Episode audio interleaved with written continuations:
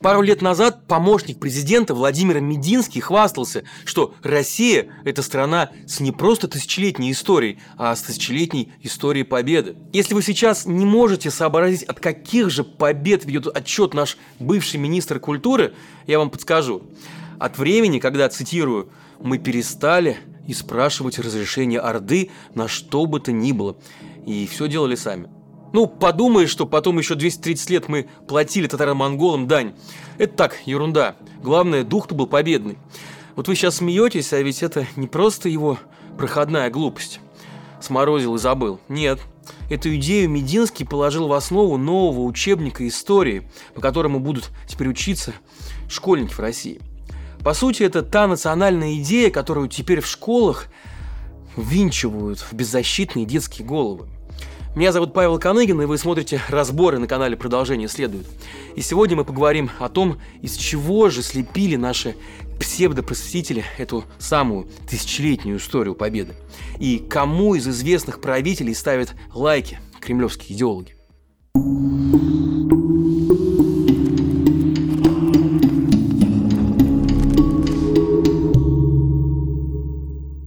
На самом деле мне искренне жаль нынешних детей. Новые учебники не только врут, но и запугивают.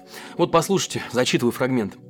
Мировая индустрия по производству постановочных роликов, вбросов, фейковых фото и видео работает непрерывным конвейером. Западные соцсети и СМИ, доминирующие в мировом информационном пространстве, с энтузиазмом тиражируют любые информационные утки. Конец цитаты. Боже, в таком мире страшно жить будто бы снова слышишь риторику холодной войны под скреж железного занавеса. Этот учебник составляли упомянутый Владимир Мединский и ректор МГИМО Анатолий Таркунов – Читаешь его, и будто на машине времени тебя прокатили куда-то назад, в закрытый мир Советского Союза и США. В нем, например, вы не найдете в описании сталинского периода словосочетание «культ личности», а вероломный пакт Молотова-Риббентропа оценивается как огромная дипломатическая победа Советского Союза. Год за годом наши кремлевские старцы по естественным причинам теряют свою опору в виде советского поколения – но они не теряют надежды воспитать новое советское поколение, которое будет также покорно за них голосовать и позволять им жить так, как они захотят. Этой цели и служит новый учебник. Итак, давайте разбираться, что же именно в нем пишут. Если вы думали, что история России – это мы с вами, наши родители и предки, наши интересы, то вы ошибались. История России – это история ее лидеров, оказывается. Так нам внушают путинские идеологи. Сильные лидеры территории завоевывали, а слабые разбазаривали. Территория – это ключевое слово в исторической политике Кремля. За тысячелетия власть так и не придумала, как еще может объединить разные народы и природные ресурсы под своим контролем. Поэтому именно границы на карте, а не человеческая жизнь, таланты, не конституция или какая-нибудь там свобода стали для российского руководства священным граалем, который нужно охранять. Да вот, кстати, охранять это и есть еще одно важное слово. Долг каждого, кто живет на территории России, охранять ее, жертвовать собой и умирать за государственный интерес. А чтобы оправдать эти интересы, кремлевские идеологи и обращаются к успешным кейсам прошлого. Ну вот так и получается, что самые кровавые правители России с позиции дня сегодняшнего лучше других отвечают сконструированной Мединским национальной идеей. Ну давайте по порядку.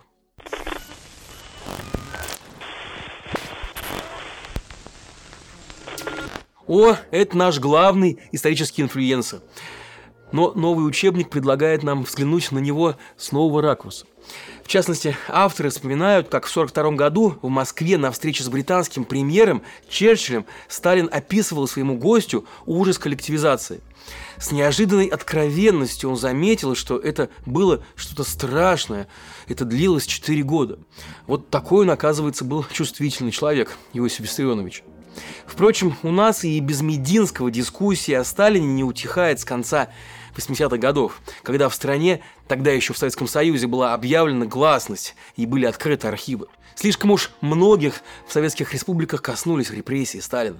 Так что власть долго не могла определиться с оценкой личности отца народов. И вот с одной стороны Путин открывает памятники жертвам репрессий и говорит, что сталинские преступления никакими благами народа оправдать нельзя. А с другой стороны поддерживает дискурс про эффективного менеджера. Ну, понятно, теперь это уже все метания позади. Сегодня для многих, к сожалению, Сталин – это символ победы и гордость нации. Опрос Левада-центра, проведенный в августе 23 года, показал, что 47% россиян относятся к Сталину с уважением, а еще 16% даже с симпатией и восхищением. Негативные эмоции к личности Сталина испытывают лишь 8% опрошенных нашествиях бессмертного полка портрет Сталина шагает рядом с портретами его жертв. Ну а в годовщину смерти великого диктатора почитатели устраивают даже салют. Текст тоста Сталина за русский народ публикуют в своем телеграме восхищенный Мединский. А Медведев в разгар войны с Украиной даже зачитывает директорам оборонных заводов телеграмму Сталина для вдохновения. А в Псковской области служитель РПЦ, то есть православной церкви освещает даже памятник вождю и учителю. Пропагандисты не устают заявлять, тоскующие по сильной руке россияне устали чувствовать себя ущербными. Они мечтают расправить плечи и ощутить себя великими. Но только жаль, что величие это достигается через произвол власти и измеряется размером необжитой территории, на многих широтах которой люди даже не хотят жить ни за какие деньги.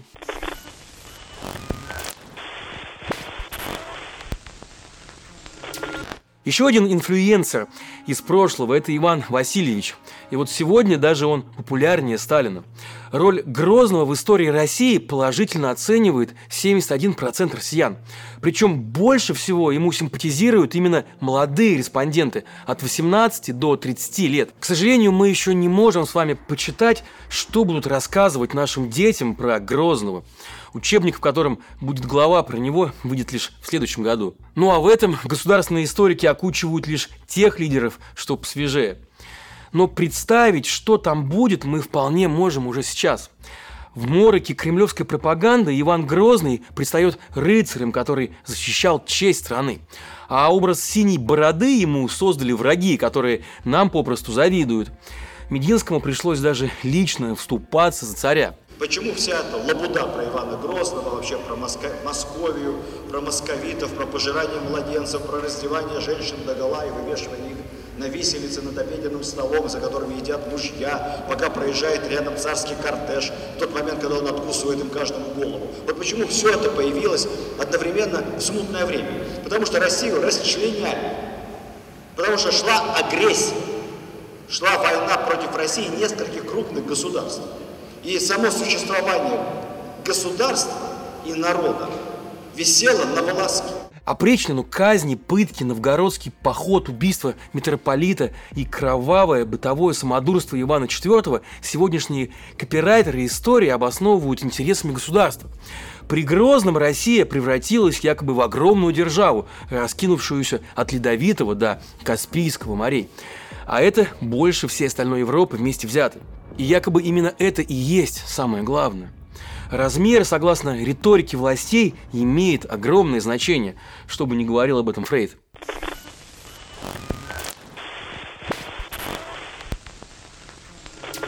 Самый знаменитый русский в мировой истории, пишет про него пропагандист Прилепин, пока Достоевский с Чайковским переворачиваются, видимо, в могилах. Между тем, не все согласны с этим самым Прилепиным в его оценке личности Владимира Ленина. Вот и авторы нового учебника по истории подчеркивают, насколько наивным и инфантильным был на самом деле Ильич. Непосредственно накануне прихода к власти В. Ленин и его сторонники довольно идеалистично представляли себе будущее государственного устройства России, говорится в учебнике. Они полагали, что на смену буржуазному государству придет государство коммуна в форме Советской Республики, а в перспективе должно и вовсе произойти полное отмирание государства.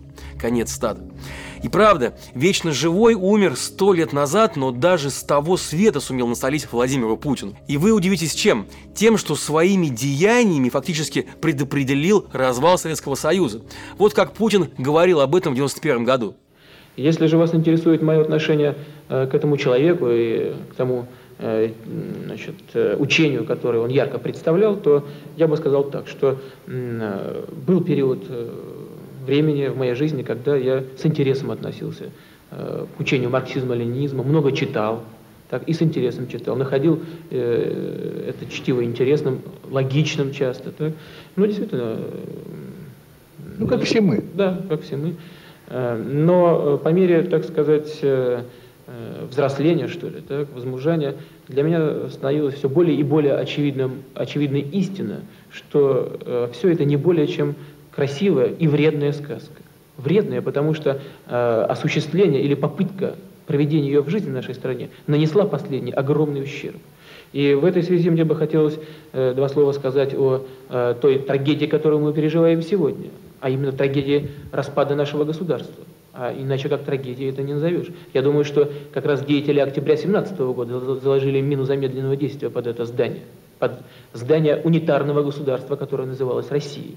Ведь что они сделали? Они разбили наше Отечество на отдельные княжества, которые раньше на карте земного шара э, и не фигурировали вообще, наделили эти э, княжества правительствами и парламентами, так?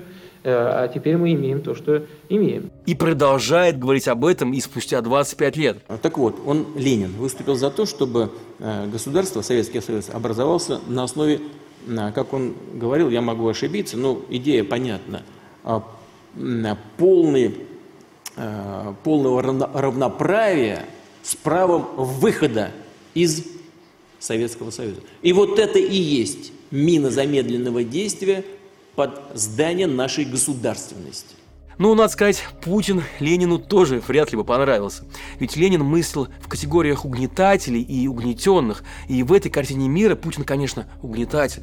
Но вот вопрос, почему же Путин при всей своей нелюбви до сих пор держит у всех на виду в мавзолее Ленина эту грозу империи буржуев? Ну, ответ здесь, наверное, простой будет, потому что путинский электорат – это в первую очередь пенсионеры, для которых Ленин – это связь с их молодостью и память о Советском Союзе.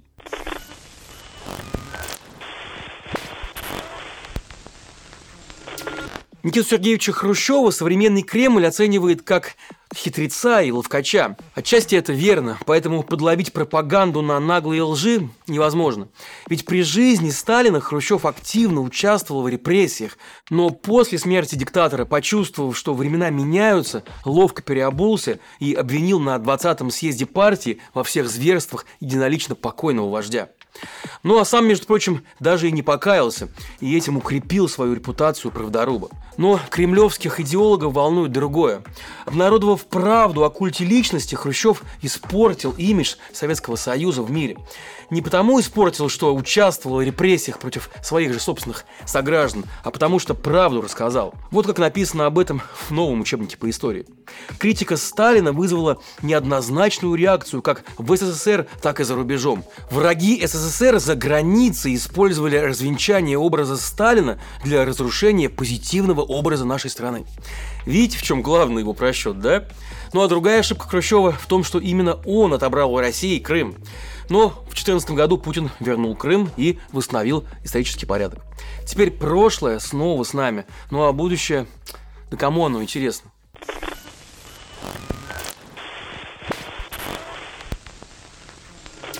Год назад Мединский спросил читателей своего телеграм-канала, при каком советском лидере они хотели бы жить. В вопросе участвовали более 115 тысяч человек, и 54% ответивших отдали голоса Леониду Ильичу Брежневу. Мединский и сам не скрывает симпатии к Брежневу. Он и в учебнике описывает вождя с такой вот любовью, будто создает его фансайт. Брежнев был общительным и доброжелательным человеком, стремился пойти навстречу, когда кто-то просил его о помощи и поддержке. Ну а главным своим качеством он считал знание психологии людей и умение подбирать кадры. Конец стат. Авторы учебника, конечно, избирательно трактуют образ генсека. Они не пишут, что доброжелательный психолог лишал людей гражданства против их воли. Например, так получилось с Солженицыным и Ростроповичем. А еще он отправил в ссылку академика Сахарова и развязал войну в Афганистане. И тут мы видим один из главных принципов кремлевских идеологов. Наша власть не хочет нести ответственность за ошибки, неважно, свои или предшественников. И если она развязала таки войну, значит, кто-то ее подначивал. Если культ личности, то этого хотел сам народ, а вождь по доброте душевно согласился. И вот в том же учебнике авторы перекладывают ответственность за культ личности Брежнева на партию. Мол, не виноват Ильич, они сами пришли.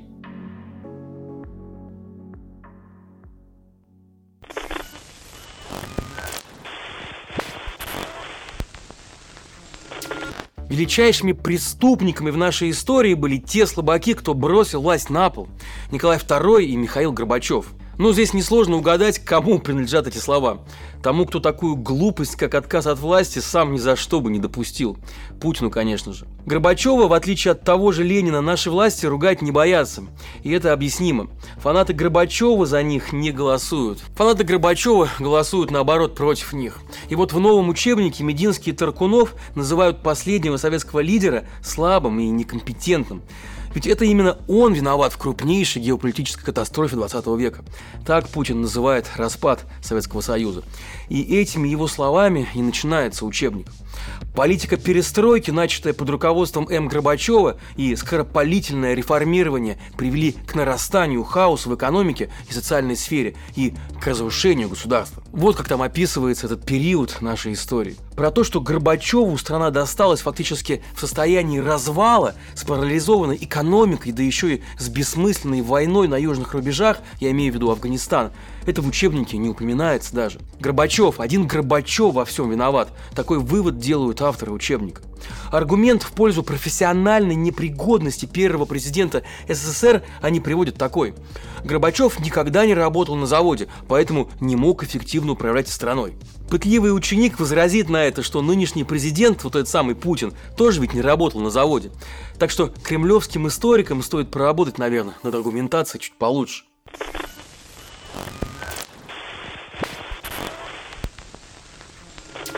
Борис Ельцин – это единственный политик, которого кремлевские старцы стараются не оценивать. В интервью Оливеру Стоуну Путин даже напрямую отказался комментировать своего предшественника. Э, но э, то, что вы сказали, да, ну, что же греха таить, это, это тоже было. Вот и авторы нового учебника вторят вождю и не решаются открыто травить первого президента России. Однако подлинное отношение к Ельцину, как и к исторической фигуре, разбросано комментариями к отдельным фактам его биографии. Например, упоминание о том, что Ельцин ездил на работу на троллейбусе, отмечено ремаркой для поддержания имиджа. Или тот факт, например, что Ельцин перенес инфаркт в 1996 году, снабжен оговоркой. Его способность руководить страной снижалась. В итоге портрет Ельцина у идеологов получается просто никаким. Ну а Мединский объясняет такую размытость образа Ельцина уже знакомыми нам аргументами, цитирую их. Еще от Петра Великого принцип «забрался на трон, обгать предшественника» стал для России привычным, и 20 век лишь подтвердил это. Владимир Путин – это единственный, кто нарушил данную традицию, ни разу не сказав слова дурного о Ельцине. Конец цитаты. Такие вот вежливые и порядочные люди у нас оказываются. Даже в развале экономики в 90-е годы Мединский с Таркуновым опасаются обвинять лично Ельцина. Лишь упоминают, что абстрактная Россия послушно согласилась исполнять роль сырьевой периферии для Запада и совсем перестала развивать науку и технологии. Хотя ведь на самом деле путь сырьевой экономики выбрал именно Сталин. Из наукоемких отраслей советское государство интересовали только ВПК да космос, а главной целью науки была поддержка власти.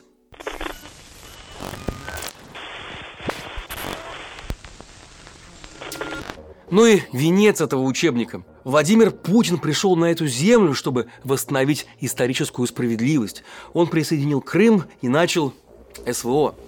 Его супергеройская миссия наконец объединила таких разных по социальному, экономическому и национальному составу россиян. Все, что было до Путина, это лишь прелюдия к истории, которая, говоря словами поэта, совершается сейчас. В оптике пропаганды современная история предстает эдаким политическим Евангелием. В том же учебнике полно цитат из посланий апостола Путина и описана его божественная миссия – принести мир на землю. Вот что говорит Путин про эту самую СВО. Правильный тезис. Мы ничего не начали с точки зрения военных действий, а пытаемся только закончить. Э, начали военные действия в 2014 году, после государственного переворота на Украине. Э, те, кто э, не хотел нормального мирного развития и стремился к подавлению своего собственного народа, проводя одну военную операцию за другой и подвергая геноциду людей, проживавших на Донбассе в течение 8 лет. Путин разве что не рассказывает о том, как Бог говорил с ним из горящего куста и велел освободить Украину. Хотя о том, что его подтолкнули это сделать, Путин все же однажды обмолвился. Мне иногда кажется, мне иногда кажется, и думаю, что под этим есть определенные основания, что э, кто-то сознательно и подвел нас к такой черте, оказавшись на которой мы должны были действовать так, как мы действовали чтобы вы, читая учебник, случайно не подумали, что Путин это просто еще один какой-то там правитель в череде не менее великих. Кремль обосновывает его исключительность легитимностью. По словам Мединского, Путин – это первый правитель России, который честно и законно пришел к власти. И здесь еще одна восторженная религиозная цитата. Вот, пожалуйста. Это ли не явленный нам России шанс возродиться? Ну что тут добавить, только руками развести хочется. История, да, в каком-то смысле это очки, через которые россияне сегодня смотрят на мир. Как древние египтяне или греки мы оглядываемся на своих героев, Сталина, Грозного и Невского. Да, они давно уже, конечно, умерли. Между ними и нами ничего общего, но нас убеждают, что именно их ценностями и их деяниями мы должны мерить день сегодняшний. Но давайте скажем честно сами себе – если все время вглядываться в прошлое, можно ведь зациклиться на былых достижениях и обидах и упустить из виду текущие проблемы и возможности. Нашу современную жизнь. Это вам любой психотерапевт скажет. Но ведь правда, так ли уж важно, что Александр II продал Аляску, а Хрущев передал Крым Украине? Как это касается вообще лично нас здесь сейчас? Ведь и без аннексии Крыма каждый из нас мог бы отдыхать там и вообще где угодно в мире. При этом не владея там ни пядью земли и не отдавая жизнь за то, чтобы эту пять захватило государство. Но пока Кремль переписывает историю, наши сограждане тысячами умирают за священные границы. Но личности отдельного человека в кремлевской истории до сих пор нет места. Ему не дали слова, его жизни грош цена. В нашей стране территория все еще ценится выше человеческой жизни – нет, я не хочу сказать, что нужно забыть прошлое и сбросить его с парохода современности. Ни в коем случае. Или что нельзя гордиться своей историей, или тем более родиной. Но пропаганда предлагает нам гордиться только прошлым. А мне кажется, нам уже сейчас нужно идти к тому, чтобы у нас появились поводы для гордости в будущем. И война – это инструмент именно из прошлого. Военными победами в будущем, да и в настоящем, уже гордиться как-то стыдно, согласитесь будущее, которое создается ровно сейчас, ждет от нас других инструментов и умений. Оно выбирает тех, кто решается рисковать, решается экспериментировать, анализировать, творить и ошибаться. Именно эти качества и двигают прогресс и делают человека свободным. Поэтому давайте надеяться на будущее. И продолжение следует.